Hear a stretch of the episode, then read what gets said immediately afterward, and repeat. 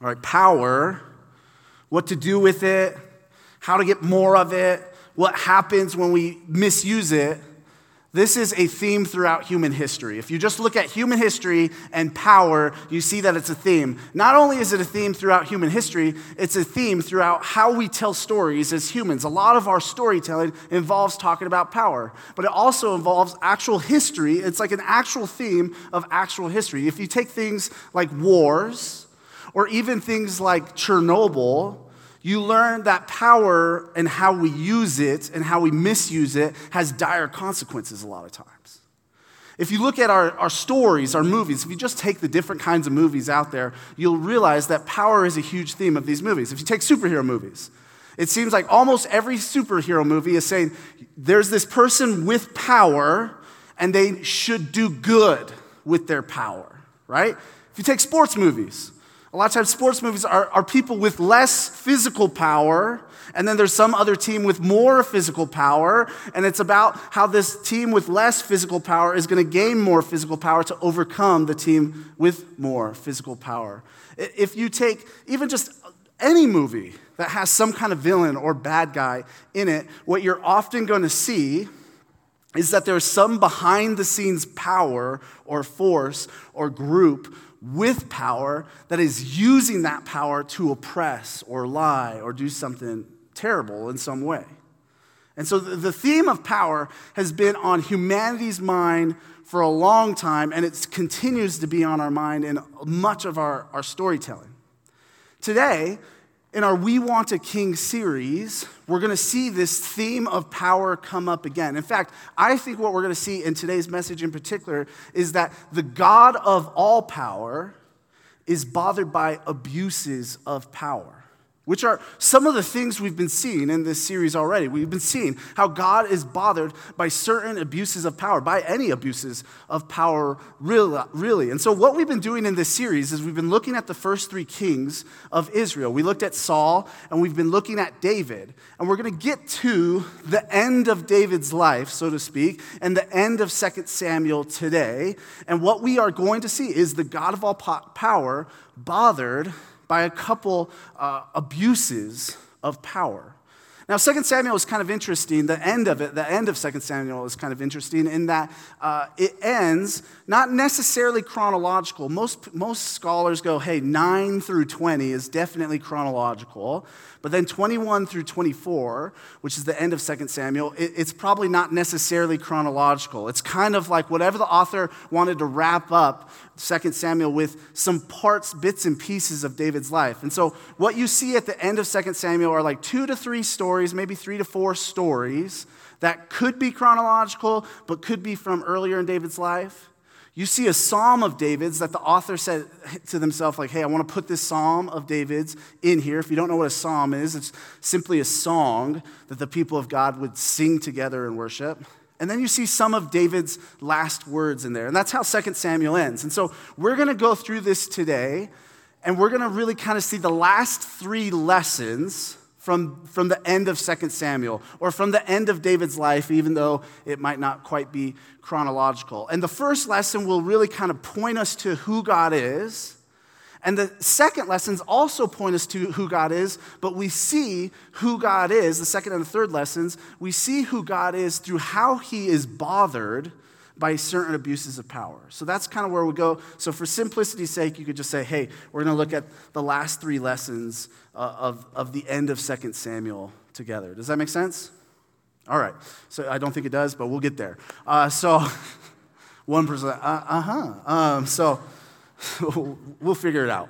So uh, I'm going to I'm gonna start by looking at the, the God of all power and how 2 Samuel ends with this look of the God of all power and how David looks at him in particular. And the way that, da- that we see how David looks at the God of all power, which is our God, he, there's this psalm that's put in the end of 2 Samuel, and then there's some last words. And so I'm going to read some sections from this psalm, and then I'm going to read some of David's last words. It's going to be a lot of Bible verses, but some, I, I think it's just good at church to let the word pour over us, okay? Amen, amen. All right. So let me read from uh, this psalm that this author put in. I believe it's also Psalm 18, or it's close to Psalm 18. And this is in 2 Samuel 22. I'm going to start with the first four verses. And David spoke to the Lord words of this song on the day when the Lord delivered him from the hand of all his enemies and from the hand of Saul.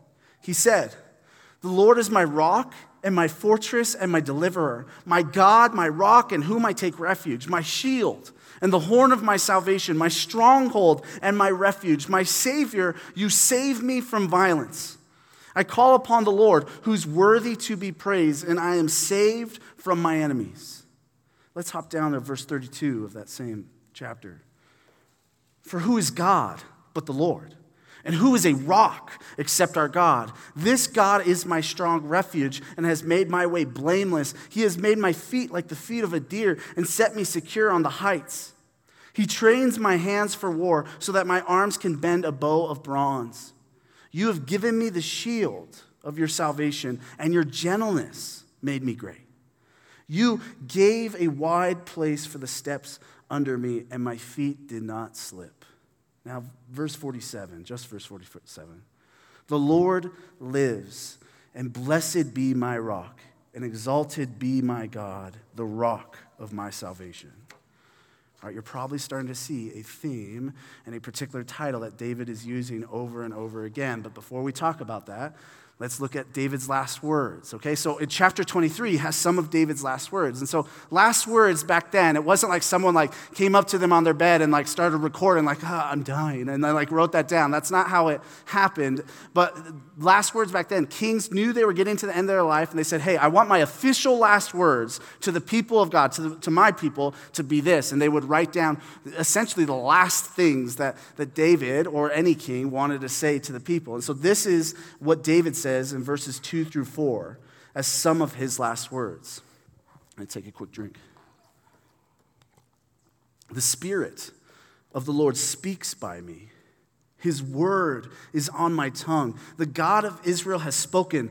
The rock of Israel has said to me, when one rules justly over men, ruling in the fear of God, he dawns on them like the morning light, like the sun shining forth on a cloudless morning like rain that makes grass to sprout from the earth. Okay, did you catch the common theme, the common title, really, that David gives to God in this psalm that the author of Samuel chose to put in there, and then David chose for his last words? He says that God is a rock. At the end of David's life, what he wanted people to remember about God is that God is not just a far off, powerful being, but he is indeed David's own rock. Right? He is, it's personal. He's not a far off mountain. He is the mountain. He is the rock that David stands on. God is David's refuge. God is David's foundation. God is David's strength. God is a rock. Church, if we're going through the end of 2 Samuel and we miss something that gets repeated a bunch of times, it would be bad news for us. God is a rock. If there's anything that, that David wants to leave us with at the end of his life, is to remember that God is a rock, that God wants such deep connection to us, to his people that God Himself is who we lean on. God is who we lean on. That's how close of a relationship God wants with us. And so I, I, think as David says this about God, I think we just have to say, how are we going to lean on God? How are we going to press into realizing that God is a rock for us just as much as he was a rock for David? I think perhaps more so because of the Holy Spirit. God is a rock. Church, what are the things that you do lean on? What are the things you do find your foundation on? What are the things you find your strength in? You find your refuge in? You find your rest in?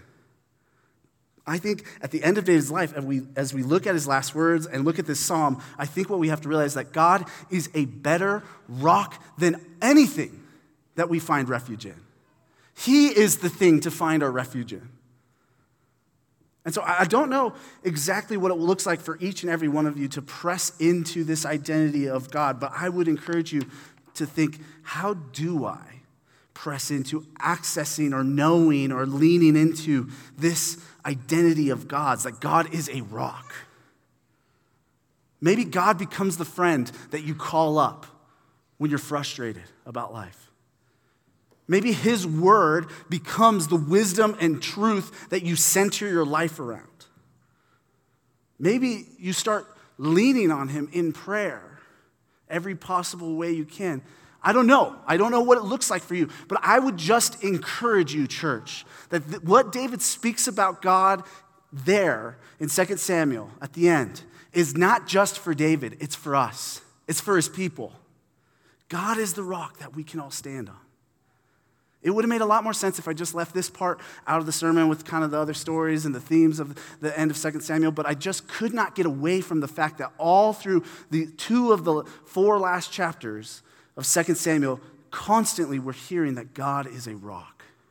And so, church, I'm just excited to talk about that idea that God is a rock. How will we as a church lean into him, find our refuge in him, stand on him? Because that's who he presents himself to be. And again, it's not a far off, powerful rock, it's the rock we're standing on with our own feet. That's how personal our God is. He wants to be who you lean on. And so that's, what, that's one of the things that David shows us at the end of his life that God is a rock to be leaned on, to find our refuge in. Okay, and so now we could go into these kind of last couple of stories where we see the God of all power, who is a rock, deals with these abuses of power. And, and, both of these stories happen on either side of this psalm and, and these last words. There's one in chapter 21, and then there's uh, another one in chapter 24. And I'm, I'm just going to say this on the front end. Both chapter 21, the story we're going to read, and, and 24, the story we're going to read there, these are stories that are going to leave you with questions for days, okay? Like you're going to go, how does, the, who is this God? Like you're, you're, you're going to be confused. And, I, will say this I might answer some of the questions, but I, I'm not going to be able to answer all of them in the time we have here. I could, but that might be like a three or four week series by itself.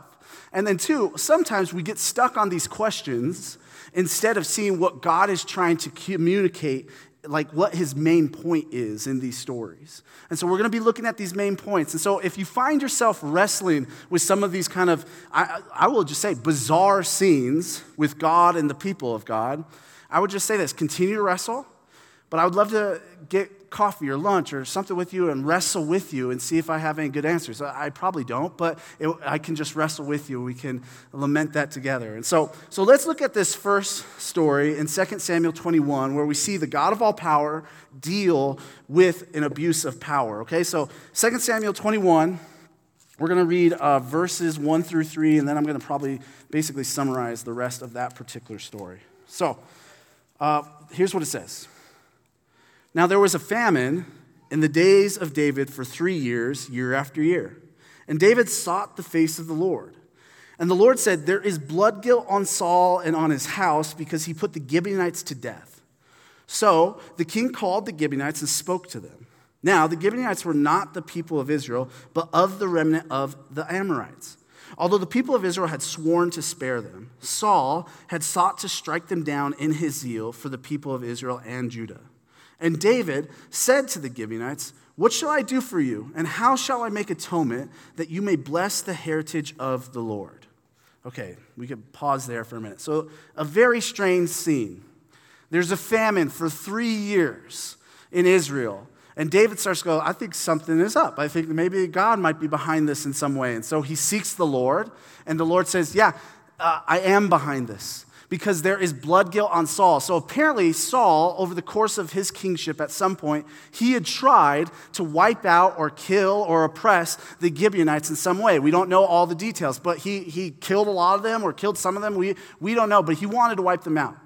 The problem with this was the Gibeonites had a covenant with Israel. They had a, a pact, a promise, like a, a contract in one sense, between these two groups of people where the Israelites said, okay, we're not going to hurt you. We're almost going to treat you as if you're kind of like part of the people of God. And you can even find where this happened. It was much earlier in Israel's history in Joshua chapter 9, okay? And even the Gibeonites, they were kind of a little bit deceptive of how they started that covenant with Israel. But all the same, They were kind of, in some sense, the people of God. And Saul, the previous king before David, had tried to wipe them out or kill them or do something in some kind of oppressive way. And so here's David, however many years later, chilling as king, and there's just a famine for three years. And, and David's like, God, is this you? Like, I would have been like, man, this just is, this is, this is a bummer. like, right? But David's like, God, is this you? And, and, and God says, yes, the, Saul has, has done this thing. We, the, you, as the, the people of God, you have to rectify the situation. And so David, he goes to the Gibeonites. He goes, okay, Saul did this horrible stuff to you guys. How can I, how can I rectify this situation? How can we deal with this situation and, and bring justice to this situation? So the Gibeonites, they say, hey, here's what we want. And this is the part I'm summarizing. This, they go, we want all of Saul's lineage. We want to kill a bunch of them. We want to kill his lineage. And so David goes, okay. And he decides to kill, I think, something like seven of Saul's lineage. He keeps Mephibosheth uh, safe from the demanded execution. There's another Mephibosheth in Saul's lineage that does get killed.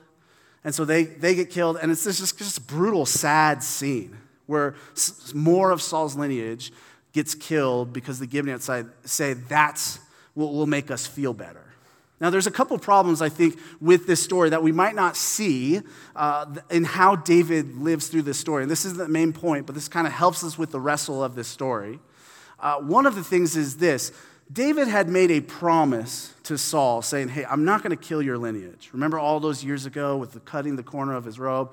He said, Okay, I won't kill your lineage. And here we have Dave, the Gibeonites demanding to David, Hey, let us kill your lineage. And David's like, Oh, okay, all right. And so and then here's the second problem. If you go to Deuteronomy 24 16, you're going to find a specific law about this exact kind of a situation. And the law says this Fathers cannot be killed for the sins of their children, and children cannot be killed for the sins of their father.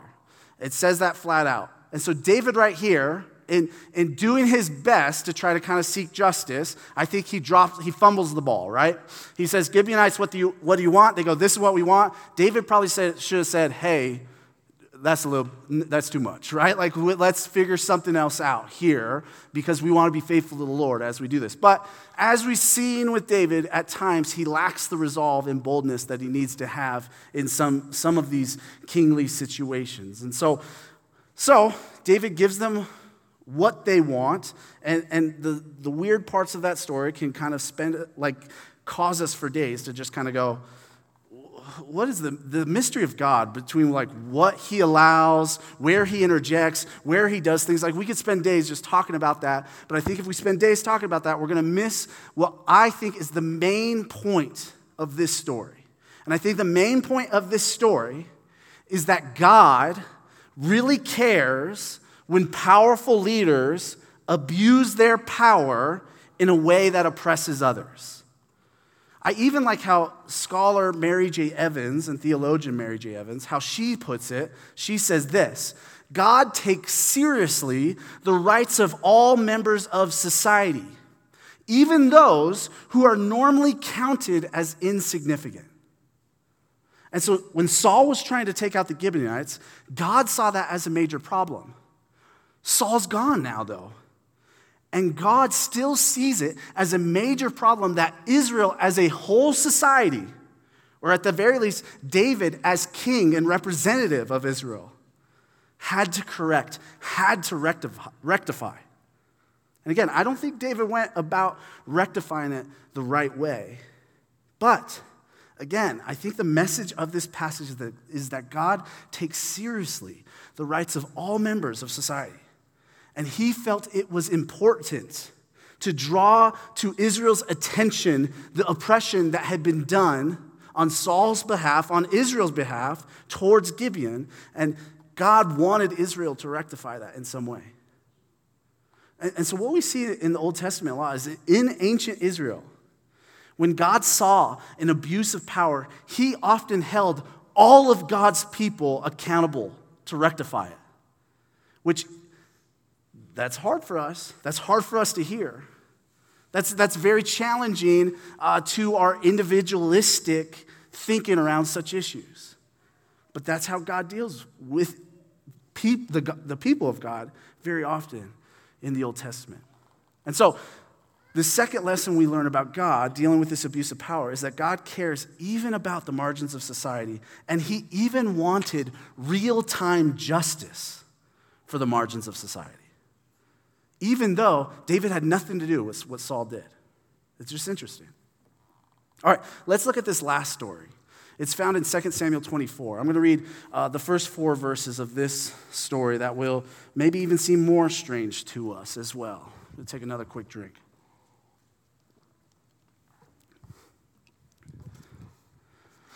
Again, the anger of the Lord was kindled against Israel, and he incited David against them, saying, Go number Israel and Judah. So the king said to Joab, the commander of the army, who was with him, Go through all the tribes of Israel from Dan to Beersheba and number the people, that I may know the number of the people. But Joab said to the king, May the Lord your God add to the people a hundred times as many as they are, while the eyes of my Lord the king still see it. But why does my Lord the king delight in this thing? But the king's word prevailed against Joab and the commanders of the army. So Joab and the commanders of the army went out from the presence of the king to number the people of Israel. Okay, we're going to pause there and I'll, I'll try to explain a little bit what's going on and summarize the rest of the story.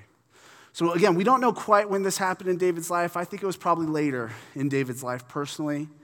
And, and, and David, it, we, we, we encounter this kind of first theological problem for us. Well, the first part of the story is God's angered, anger is kindled against Israel. So part of me thinks there was kind of this spirit going about in Israel. And I don't mean like an evil spirit, I just mean their hearts were kind of turning this way that we're going to see that David's, hearts was, uh, David's heart was being turned itself.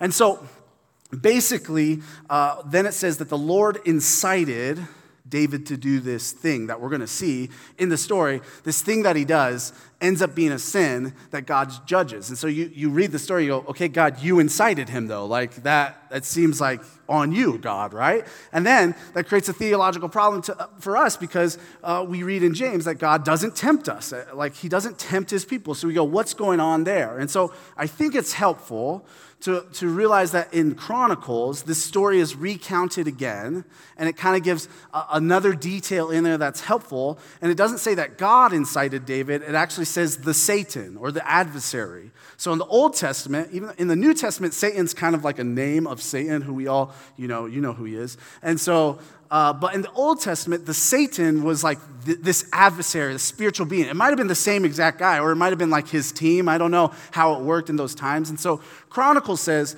it was actually the Satan or the adversary that went and incited David. This is the same person that like tests Job, or being, I should say, that tests Job, if you're familiar with that story. And so, so I think what the author of Samuel is trying to say is God allowed David to be incited because of the anger that God was having towards Israel. And again, I wish there was more details in the story because we're kind of like, why was your anger being kindled, Lord? Why did you allow this? We don't know. The, the author doesn't give us enough of those details. And so, whatever happens, David is tempted into sinning. And this is the sin. He counts everybody. It's like, what? I don't understand. I've done that before. I'm in trouble. Like, I don't know, like, what's going to happen. And so, what David does, he, he says, we got to count everybody. You see David's general go like, hey, we, this is not how Israel does things. David, we can't do this. And David says, I don't care. They count everybody. And then the Lord judges David and says, This was wrong, what you did, trying to count everybody, so I'm going to send a punishment. God gives them, pick your own adventure punishment eh, of three different things. And David picks the one that's a famine to everybody. And so he picks a famine to everybody. God sends this famine. It kills 70,000 people in Israel. The famine, is, or not the famine, a plague, I'm sorry, a plague. The plague kills 70,000 people. The plague starts to reach out, like towards Jerusalem where David lives. And David says, Lord, please just let the plague hit me and nobody else here. And simultaneously, the Lord relents, and we see God's merciful, and, he's, and the, the angel of death that was like bringing this plague, he's like, stop, don't do it anymore. And that's kind of how this story ends. Super easy Bible story, you know? And so, uh, So, a few things. I think to understand what's going on in this story, we have to try to understand what's with the counting. Like, why is this counting uh, seen as, as so, so bad? Why is God so angered uh, towards this, this counting thing? Now, I'll say this before I kind of say what I think it is. There are a lot of theologians out there that give all kinds of ideas about what they think this counting is, what the sin around it is. Because the story itself doesn't have all these details like we're used to in the West, in modern day, uh, I think it confuses us and we go and we kind of just make up a bunch of different things. But I'm inclined to kind of think how Tim Keller and a lot of scholars think about this is that the counting itself is definitely proof of a pretty serious sinful heart uh, that David was developing. And I think the people of Israel were developing together personally. And so this is what, what was wrong with the counting. Counting your fighting men was something the nations around Israel did. All sorts of kings around Israel did. They would count up how many of their fighting men they had, and they would go, Look, we've got 500,000, they've got 200,000. Let's go plunder that country next to us with less fighting men. And this was just a common practice of kings in that day. And as you've seen throughout the message of Samuel, is that Israel was not to have a king like the nations, but they wanted a king like the nations.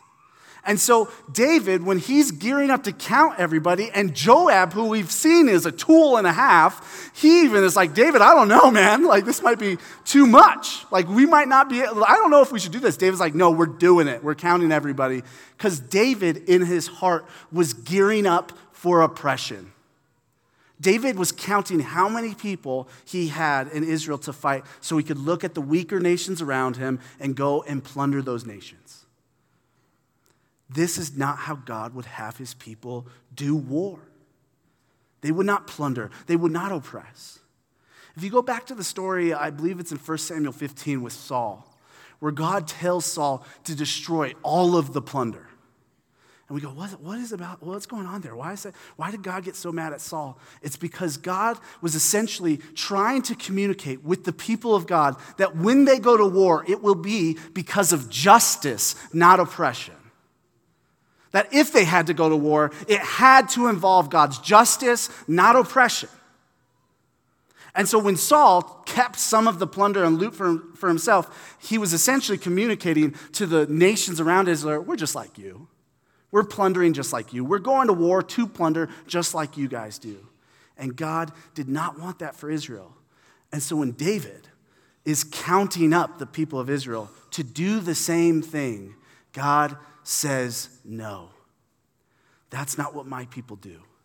We don't gear up for oppression, we don't exploit, we don't plunder. We are a people rooted in justice and mercy. That's what you can read all throughout the Old Testament. God wants a people that are rooted in mercy, rooted in actual justice. And so, this sin that David commits, it's serious enough to God because Israel together were gearing up to oppress the peoples, and that's not what God would have for his people. And so, the third lesson we learn about God, who is a rock, who is bothered by abuses of power, is he is bothered by leaders who use their power to exploit, to give themselves more, to gain more power, to gain more things that they want. God does not want that for his people. God does not want his people, or really any people, to operate out of exploitation and power. He wants his people to operate out of justice and mercy and many more good characteristics of God. And so that's, that's how 2 Samuel ends. Some, some random stories from the end of David's life that are kind of hard stories to wrestle with, a psalm of David's and, and some of David's last words. And so this is the last week we're going to be spent a significant amount of time looking at the life of David. We might mention him throughout the third king, who's Solomon in the series. But this is essentially how the author wants us to see the end of David's life. And so, what we see about David, what we've seen in this series is David was a king after God's own heart. Who made a lot of grievous, horrible, sinful mistakes. But in the midst of that, he was quick to repent and confess his sin and not excuse his sin. And he was often quick to seek God in everything that he did. And he showed us all kinds of ways that we could relate to God personally. And so David was a complicated king who was very sinful and yet still somehow a man after God's own heart. And, and we can kind of see it in some of those ways I just listed. And because David was a man after God's own heart, what God did with David is he said, I'm going to make a covenant with you. We saw this a few weeks ago in the series. God makes this covenant. And to elaborate on that more, a covenant in that day was often made between a king and his vassals, or the, the people of the land. And the, and the covenants would be like, the king would be like, I'll hold up this side of, my, of the deal, you hold up your side. If either of us break it, we will be torn apart. And God says, I'm going to make a covenant with you, David. But God's covenant, we know from earlier covenants in the Bible, like with Abraham, God says, I will actually hold both sides of the covenant up. And the specific promise that he makes to David is a promise where he says, David, I'm going to bring an everlasting king through your lineage.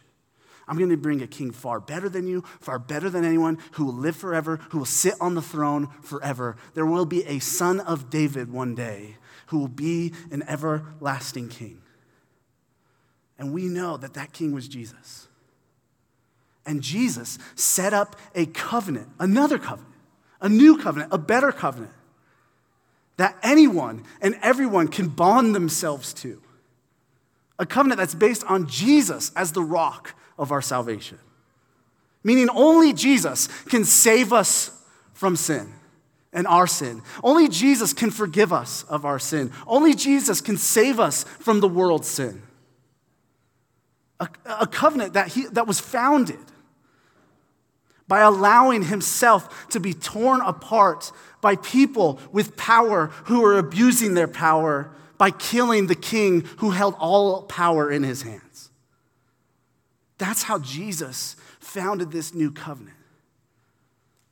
And so David is a king that, that showed us a lot of stuff. But the best things that David has shown us in this series is who God is what our God is like and what God was up to. And, and God, in David's life, was in these beginning stages of bringing about a king that would never fail us. May we give our allegiance to that king, church. Amen? Amen. Let's pray. God, thank you for King Jesus. Thank you for that son of David. Thank you that He has an everlasting kingship. Thank you that He will never fail us. God, thank you for the book of Samuel. Thank you for, for what you've shown us through David's life. God, help us to not just see David as like some kind of role model, but help us to realize that if he's a role model, it's only in how we can relate to you or how we need to see the mirror of our own sin and help us to see how so much of David's life actually shows us your character, God. I've loved being in this book with, with this people, God, to see a much fuller picture of who you are than sometimes I even give you credit for. You are a mysterious God. You are a complicated God. You are an infinite God. You are a powerful God. You are a merciful God. You are a just God. You are a loving God. You're, you are a God that wants to restore everything. And you are a God that wants to give us the king our hearts cry out for. And so, God, may we see that Jesus is that king. God, for those of us, maybe we, we've got doubts going on in here, wrestles, whatever it is, God, would you just shine the glory of King Jesus into our minds and hearts somehow? Would you do a supernatural work in that way? So, God, we love you and we need you. Amen.